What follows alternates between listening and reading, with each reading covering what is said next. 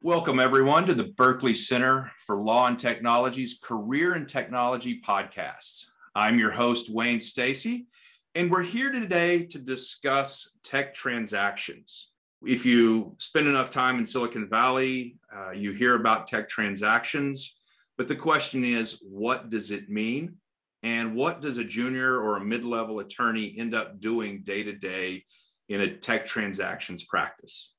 Well, to answer that question, we have two of the international tech transaction experts from the law firm of White and Case, Aaron Hansen and Yish Gong. So, welcome to both of you. Thank you for joining us. Let me just start with uh, the intro question. You know, students know what patent prosecution and patent litigation mean and have some understanding of what they'll be doing as a first or second or third year. But what does that mean in terms of tech transaction? Simply put, what would a younger uh, junior attorney be doing in a tech transaction practice, and especially an international practice like White and Case has? I, I think taking a, a, bigger picture view of what technology transactions is, as you said, Wayne, um, students are really familiar with the prosecution aspect of intellectual property and also um, litigation as well. But but I think just to um, really explain what technology transactions is practically, it's about realizing the value of um, intellectual property for businesses, and and so we we help um, our clients to to do that predominantly through uh, contracts and arrangements with various other parties. Um, and so we could do that by um, monetizing the, the intellectual property asset through deriving royalties. We could do that by um, helping the, the company um, themselves implement or practice the IP to create products and services of their own. Um, it could be through licensing that intellectual property to, to other parties um, to commercialize that asset and to collaborate with others as well. And, and also it can be through sale of the intellectual property asset. And sometimes that's in um, M&A transactions. And, and so when it comes to the day-to-day practice of tech trans, it, translates two distinct areas. You have the corporate support work, where we work with uh, attorneys in the, the corporate team and provide specialist advice on um, the intellectual property assets are that are part of the transaction there, and that can be doing due diligence on the ownership of the the IP. Um, it can be also through looking at um, agreements that the target has entered into with other parties and seeing if there's any um, red flag issues. Um, so that would be the, this first component of the practice. And then the second component of the practice um, is what we typically refer to as a standalone practice. And that's where um, we would work directly with the client um, to be able to, to do some of the things that I mentioned before when it comes to realizing the value of the IP. It could be um, uh, working with a client to enter into a, a long-term arrangement about how to collaborate and commercialize this technology that they have. It could be setting up a framework for them um, to be able to license their technology to, to other businesses in order to um, extract value so that they themselves are not directly responsible for creating the products and, and services. So it, it can be varied in that way. But I, I would say that those are the two major components of a tech trans practice. So basically, at, at its kind of most fundamental level, the way I like to think about our practice is we're intellectual property lawyers who specialize in transactional work. So whether that is the kind of development, uh, the buying, the selling, the licensing, or services in connection with intellectual property or, or technology, we will kind of do that contractual and transactional work rather than the litigation side. And I understand, especially for the, the White and Case client base, that the tech transaction practice uh, for you is is international in nature. So how does that international client base change a tech transactions practice? At a fundamental level, it means that you have to be um, operating on a lot of different time zones, but that's kind of just at the surface. I think really it, it just comes down to, you know, if we have domestic clients, they're dealing with foreign counterparts in different jurisdictions. So I don't know if it necessarily changes the kind of substance of what we're doing necessarily on the standalone side, Wayne. Um, it, it may just be more around you know intellectual property um, is is jurisdictional to a lot of degree depending on the type of intellectual property you're dealing with it might be making sure that you know you're cognizant of the kind of jurisdiction in which the intellectual property has been created or developed and the local nuances around that. Um, and often we will work with our colleagues in different jurisdictions at White and Case, or if we don't have uh, service in that particular jurisdiction, local counsel um, to the extent we might need to to understand kind of local jurisdictional issues as well. So I think that's probably the, the major difference than just doing a deal where you have uh, you know, two US based counterparts where everyone kind of understands the road rules and, and how intellectual property arises and how it's protected. And, you know, we might need that kind of additional insight if we're dealing with intellectual property that's been created or will be licensed in different jurisdictions or exported or imported. So I think that's an interesting piece uh, of this, this puzzle and that's the the international connection working with other attorneys either your firm or partner firms and in other jurisdictions how do you end up pairing with another another attorney in your own firm or if you don't have any local attorneys from your firm how do you find other local counsel that you can trust and work with so White Case is, you know, we we have 40 offices in 33 countries. So we're a very big international law firm. And just like Yish and I, who are based in US, we have counterparts in, in Germany in France, in, in Japan, uh, in London. Um, so we're pretty well networked around the world. And then secondarily, we we're so used to doing international transactions that we actually have, I would say, almost in any jurisdiction that we have worked with, we would have preferred local counsel that the firm keeps basically a directory of. Um, so we know uh, when we, you know, don't have an office or, you know, uh, someone in the White and Case family, we'll be working with people who our colleagues have been work, working with and, and trust and have a good working relationship with. And I think a unique feature of um, being in a, in a, global firm like White and Case is the opportunity to connect with our um, foreign counterparts over uh, regular video conference meetings where we, we get to hear about the developments which are taking place in foreign jurisdictions um, and getting to see their faces as well so that we know who to, to call on if there is, say, a German law issue or a French law issue or an English law issue. What was really great, I mean, a couple of years ago um, when the, the pandemic wasn't an issue, we, we even had the chance to all meet together um, in Silicon Valley for uh, a global IP conference. That was really great for us to get to know our, our international colleagues um, because there, there have been a number of deals that we've worked on for example, where we have a German client that wants to invest in a US business. And, and so we would be working with our colleagues in the Germany office um, to, to provide them with the, the US specific legal advice that, that they need to uh, help their clients live in Germany. So, Aaron, in, in order to help with a, a better concrete idea of tech transaction work, can you tell us about a, a, particular or a favorite case that you worked on that that really demonstrates what a tech transaction lawyer does? So, a few years ago now, um, it was back in 2017, I had the pleasure of working on a transaction where we sold uh, Snoopy and Charlie Brown and Co. and Strawberry Shortcake. I'm hoping people today know who Snoopy is. I don't know about Strawberry Shortcake. We helped our client sell um, an 80% interest in that franchise to a Canadian children's television network in that deal, you know, one of the important parts of it was all of the cartoons that um, Schulz had, had illustrated.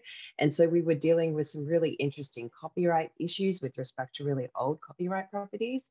And it also made the disclosure schedules really interesting with lots of pictures of uh, Charlie Brown and Snoopy. Yes, I can you follow up with maybe a, a, particular matter that you worked on that would further illustrate what a tech transaction lawyer does? And then maybe highlight how you would staff or use a more junior attorney on your your matters? I'd say one of the recent favorite deals that I worked on happened at the start of uh, 2020, just as we started hunkering down, hunkering down for the pandemic. For that particular deal, we assisted WhatsApp, a subsidiary of Facebook, in entering into a strategic collaboration with um, an Indian counterparty. They are subsidiaries of um, one of the largest conglomerates in India. And the purpose was to accelerate um, both parties' e commerce strategies in India. And um, it was really exciting because after the deal was done, it caught the attention of um, a lot of media in US and in India, um, particularly because there was such an explosion of e-commerce and home deliveries to the pandemic happening at that time. So as outside counsel, um, assisting our clients, we, we had to understand the retail landscape of the market in India. Um, being an international deal, it was it was really interesting to learn about how things are different in different markets. And then ultimately, we had to translate the party's commercial objectives into contractual obligations. Um, so, on a day to day level, just to give our listeners some understanding about what it looks like um, concretely, as an associate, I attended calls with um, our clients' in house commercial legal and product legal teams and um, also uh, participated in calls with the, the partnerships and business development teams, and then as, a team, we then prepared revised drafts of um, contracts to reflect new updates as they came about, and also assisted in negotiations with um, the, the counterparty. Given that they, they were located in India, it made for some pretty long days at times, um, sometimes starting at 6 a.m. in the morning and then ending at midnight. That's another feature of international deals, which Erin uh, mentioned earlier on.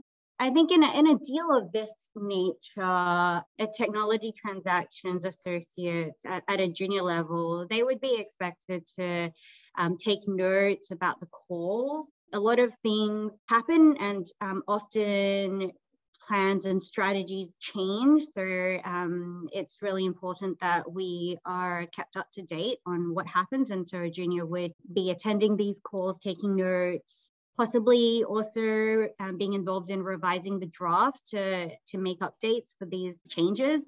Um, and also proofreading um, some of the contracts that we that we prepare and doing things like checking cross references, checking um, for consistency in terms. I would say that those are all um, responsibilities um, that a junior associate would have. And that would give them exposure to the types of provisions that come up and become more familiar with things as, as they um, gain knowledge and experience. I want to shift gears just a little bit here and talk about how the two of you found yourself doing tech transaction work. Out of everything you could have done in law school, you've now kind of are that, that seasoned group of tech transactional lawyers. How did you get there? I started my legal practice in Australia.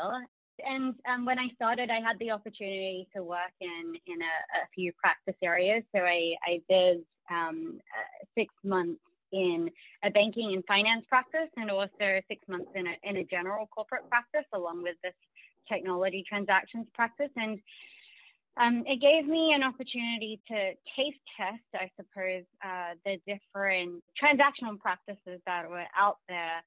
What ended up drawing me to technology transactions was a few a few points. The first is that uh, there was a there's a lot of variety um, in a technology transactions practice. So in addition to you know the the two kind of practice areas that I, I talked about earlier, generally technology transactions gives you exposure to clients, um, companies across the whole life cycle. It could be smaller startup clients um, to the very large companies, very well established companies. And, and so what I got to experience and what I continue um, enjoy doing right now is is the ability to work on really you know high profile matters with very interesting and complex legal issues, um, and also continue to work really closely with clients on their business as usual type work, which which is really interesting because you get to know the business of the client really well. Um, you get involved in how they run their day-to-day operations. You get exposure to um, not just their legal teams, but sometimes their engineering teams, sometimes their business development teams. So you you get more integrated into a client's business. I mean, as much as you can as as outside counsel.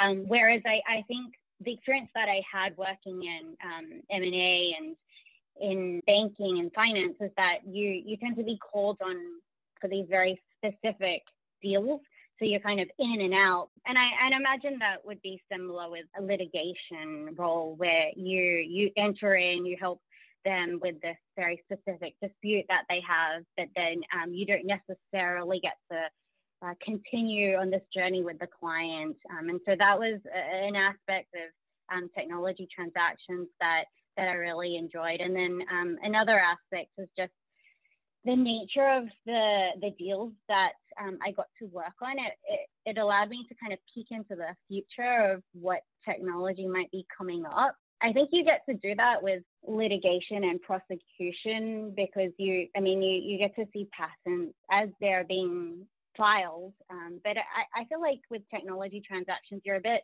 closer to when the new technology is being commercialized and made available to the public. So um, I found that to be a, a, really exciting aspect of tech trans as well. There's an, an interesting question I'll, I'll put to you, Erin. Um, this is all technology focused. You have to have a technology degree to be a tech transactions lawyer? I do not have a technology degree and I am a tech transactions lawyer. So that probably gives you the hint and it's interesting because on the IP litigation side, I know uh, even within our firm, there's there's different views, and um, you know, lots of people will say that you do need to have a technical degree. On the technology transaction side, we have I would say it's almost 50 50, but people with a technical degree, you know, one of our very senior associates, he has an electrical engineering um, background. We have had people who've done software. One of our partners did did kind of uh, biology. So you're not necessarily practicing um, in the area that you would have even studied um, if you had a technical degree. So what I would say to people is a really kind of um, healthy degree of curiosity with respect to technology, that you use technology, that you kind of read about it, that you're interested in it is kind of part and parcel of kind of what you need rather than necessarily the very kind of technical understanding about how the technology works. Well, that, that's interesting. I mostly patent litigation myself, and I've seen those those fights, whether you need a degree or not. And yeah. the end of the day, I, I love the way you put that. A healthy degree of curiosity. If you ever said I went to law school because I thought there was no math, tech transactions, patent litigation, that may be difficult places for you. But uh, yeah. I love that. I'm, I'm going to steal that line a healthy degree of tech curiosity. For people starting law school now that still are still have courses to schedule, you know, what should they be thinking about if this is the way they want their career to go? I think that definitely doing some courses in IP, like the substantive um, IP law courses would be helpful. For example, copyright, patent, trademarks. Um, having an understanding of those areas would help a lot um, when it comes to, to drafting contracts uh, about those assets. And then I'd also say that uh, doing a course in drafting would be would be really great especially if there is a course that's specifically focused on technology and, and patents licensing drafting, um, because I think you can get some exposure that way to um, some of the the nuances of drafting that that we deal with um, on a on a day to day basis. And then I, I guess there are some really interesting courses that are run which are specific to a particular industry. Like I've seen there are courses which are focused on video game law or music law. Um, I think if there's an opportunity for students to do those, um, that would provide great exposure to that particular industry and also um, the skills that you develop in those types of courses, I'm sure would be somewhat transferable into other industries as well. I think everyone has to do contracts law these days, which is a good thing. That's the mm-hmm. cornerstone mm-hmm. of our practice, in addition to kind of the varying intellectual property rights that Yish listed. If you have done a course in, in corporations law, business law, I, it's called corporations law in Australia. I feel like I'm getting it wrong, but essentially kind of companies law here um, that can be useful because you know you do to a degree need to understand the different ways um, that businesses and assets can be bought and sold. Um, so that can be useful as well. So it sounds like you need a, to know a little bit of everything. Um, that's just exactly. the, the, trick. Jack of uh, all trades, master of none. Yeah. well, wonderful. Well, I appreciate you helping us walk through what a tech transaction practice means, and especially what an international uh, focused tech transaction practice means. I'm positive that the students will will enjoy what they what they learn from you.